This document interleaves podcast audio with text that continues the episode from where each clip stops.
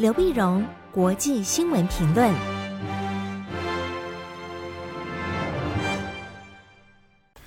各位听众朋友，大家好，我是台北东吴大学政治系教授刘碧荣，今天为您回顾上礼拜重要的国际新闻呢。第一个，我们先看美国。上礼拜二，二月七号，礼拜二晚上呢，美国总统拜登发表了今年的国情咨文。国情咨文他谈了几个方面，谈了经济，谈了气候，那么谈了他这个社会的福利的政策啊，当然也谈到美中关系。在经济方面呢，他强调他聚焦晶片的制造啊，他主宣扬他主导的晶片法案呢，其创造了上千个工作机会啊。那么在经济方面呢，他基本上比较乐观的看待这个经济。呃，这现在当然遭遇到这些逆风啊，但将来当然一定会整个情整个行情是看涨的。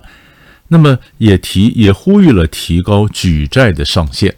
啊，举债上限，因为现在美国两党之间最大的一个问题呢，就是美国很可能的债务可能面临违约啊，违约所以怎么办呢？就要要提两党同意提高举债的上限，不然就影响全世界的经济。所以他提呼吁呢，是不是共和党跟民主党可以跟达成协议啊，提高举债的上限？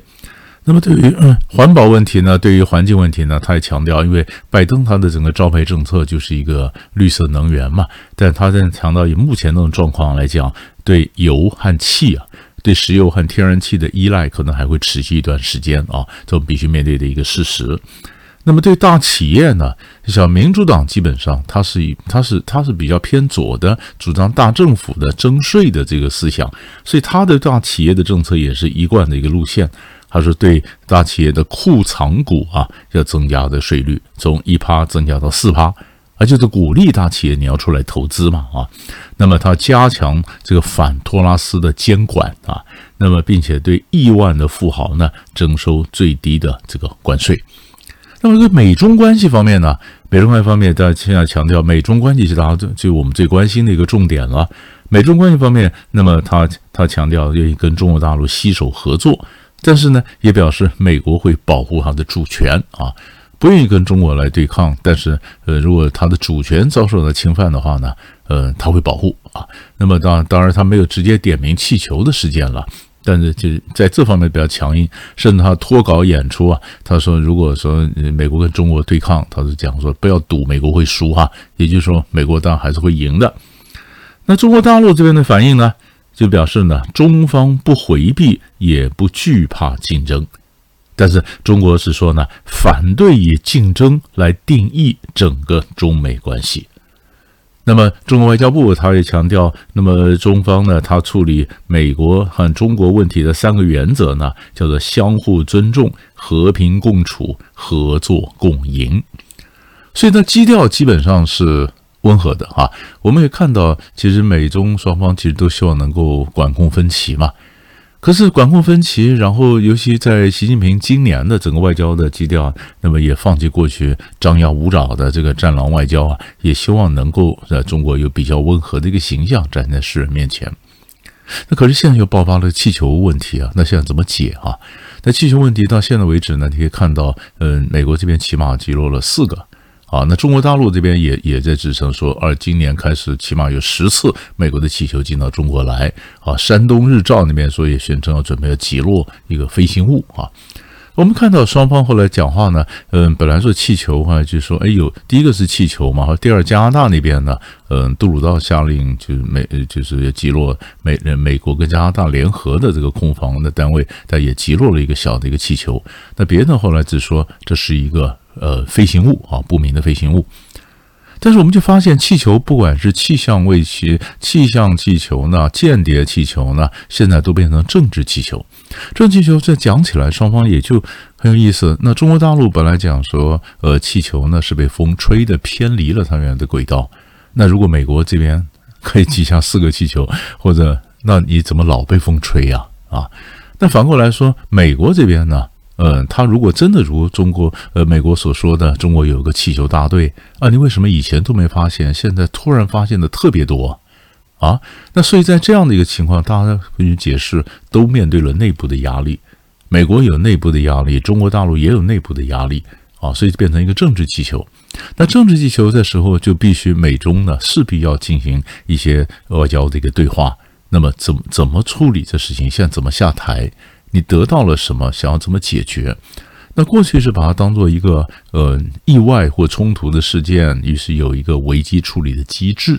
可是如果这是刻意的要在这问题上炒作的话，它就不是一般的危机，一般的危机处理机制也解决不了这个问题。那下一步该怎么做啊？所以美中会不会进行对话？啊，马上要来的慕尼黑的国家安全会议呢，王毅要去，呃，布林肯要去，那是不是布林肯跟王毅在慕尼黑会有第一回合的一个对话，谈到这个呃管控分歧的问题呢？这是我们持续关注的一个重点。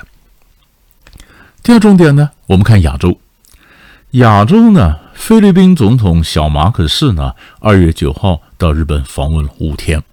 五天呢，他是加强这个。菲律宾跟日本的经贸关系和安全合作。那经贸关系方面呢？那当然，日本给了菲律宾更多的援助哈，呃，援助。那么，呃，菲律宾也从也从日本这边呢拿拿到了呃签，那么总总共签了三十五个投资的协定啊，他的协定。那日本呢也承诺援助菲律宾呢，那么呃四十五亿八千万美元啊，贷款大概是二十九亿。二十九亿呢，倒是三十五个什么合作呢？包括呃农业啦、能源啦、资讯啦、通讯啦、科技啊等等，啊，加强跟这日美菲日的这样关系。但除了经贸合作以外，更重要的是安全合作。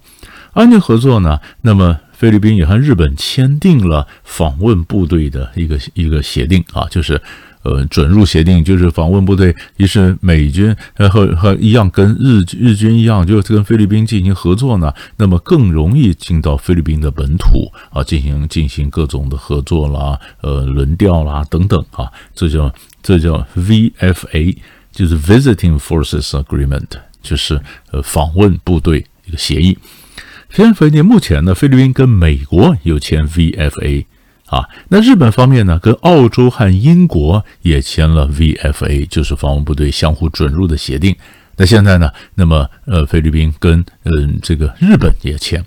日本也签呢。那马小马可仕呢，他的解读就是，那这样签呢，可以保护菲律宾的这个渔民的安全，增强对菲律宾渔民安全的保护，然后加强的这个海事的这个这个安全，海上的安全。啊，那么这有什么不好啊？菲律宾的解释就是说，一旦台海有有事，台海紧张的话，菲律宾很难不被卷入，就是不可能不被卷入，因为地理位置就这么临近，这么临近呢，这时候你就需要更多的一些军事上的合作，一些协议。那么也就在这个，就在菲律宾，嗯，就在这前后时间呢，马可仕访日本的前后时间呢，那么中国大陆跟菲律宾中间，哎，又爆发了一个小的一个冲突。所以在在这个二月十三号礼拜一的时候呢，菲律宾方面就指指就说啊，菲律宾海岸防卫队呢，指中国海警啊，海上警察，呃，中国的海警呢，在二月六号的时候用军用镭射阻碍了这个海岸，呃，菲律宾对一些呃海军的一些补给，因为菲律宾跟中国大陆有这个南海的领土冲突，其中最主要就是仁爱礁，仁爱礁在一九九九年的时候呢。菲律宾就故意弄了一个船呢，搁浅在仁爱礁上，说这是我的领土，我领土用这种方法来宣称这是一个主权的一个争议，这是他领土。可是那个地方是个小礁石啊，需要补给啊啊，所以长长年以来的轮防，他一样陆战队驻守在这个破旧的这个呃这个搁浅的这个船舰上啊。那么在仁爱礁，那仁海南海的礁本来就很小，然后呢，他定时的轮补给。那这次二月六号就补给仁爱礁上的这些这些海军的士兵的时候呢，那么菲律宾说中国海警用军用的镭射，那么照着这个菲律宾的这人的眼睛，让眼睛张不开哈，那一下子就没有办法，就阻断了啊，阻挠了这个阻碍了这个补给的这个事情，所以菲律宾就对中国说，你不能再做这样挑衅的行为啊，就是表示嗯，菲律宾跟中国大陆中间哎是有这个摩擦。可是，如果再看有一点意思的话，就是上个月一月四号的时候呢，小马可是才访问中国大陆，啊，访问中国大陆，他去中国大陆的规格比他到日本的规格更强。访问中国大陆，访问中国大陆呢，那么当时跟栗战书什么有见面，见面双方还签了一些协议，就是怎么处理海事的这纠纷。就是一月份的时候，小马哥是访问了中国大陆；二月份的时候呢，先是美国国防部长到了菲律宾，然后菲律宾总统访了日本。那菲律宾显然就在美国跟中国中间的那个地方摆动。那现在就看那菲律宾他怎么拿捏他一个平衡的分寸，那怎么解决可能发生的这个海事的这个这个冲突啊？镭射的问题是不是可以怎么样能够趁机类似这种事情可以加以管控啊？这个也是我们看的一个重点。第三个，我们看一下法国。法国在二月十一号，在上礼拜六的时候呢，有将近一百万人走上街头抗议马克宏总统的年金改革计划。好，那么上个月呢，他其实先是有罢工，罢工也是一百万人参加这个罢工，学校了、工厂了、交通了，整个瘫痪。他一轮一轮罢工，但但是到二月七号第三轮罢工的时候呢，人数从一百万就降到七十五万七千。但一般人就觉得老是几次计划中的四次罢工受不了，你就少赚四天的钱。所以罢工的人数减少，所以所以组织这个罢示威的这个这单位就说，那算，我们就改成从走上街头啊，就是不是罢工，到我们上街头抗议。抗议什么呢？抗议年金改革啊，因为法国的经济非常不好。那所以他现在是想把人的退休年龄呢延后，这样延后从六十二岁变到六十四岁，啊，那老那这法国就就开始抗议，呃，老百姓开始抗议，抗议。可是很多资料显示，法国的年金呢占掉它的 GDP 百分之十五啊，但是很多，而且法国拿的这种退休金的这种福利在欧盟里面是非常好的。那可是现在要改革，要你延后退休，那发这些人又不干，走上街头，咱就抗议呢。所以这样子就影响国会的一些表决。所以马克宏在国会里面如果没有多数的情况下，他这个年金改革推动推不动啊。凡是任何领导人尝试的这种年金改革呢，其实都是招民怨的一个政策。那马克宏他试着讨着马蜂窝，但是现在上一将一百万人，将近一百万人走上街头。可见这个马蜂窝捅很难，而年轻改革在法国要推动啊，其实也是很困难。这是马共总统或者法国现在面对最头疼的问题。所以以上呢，就是上个礼拜三大块主要的新闻，为你整理分析到这里，我们下礼拜再见。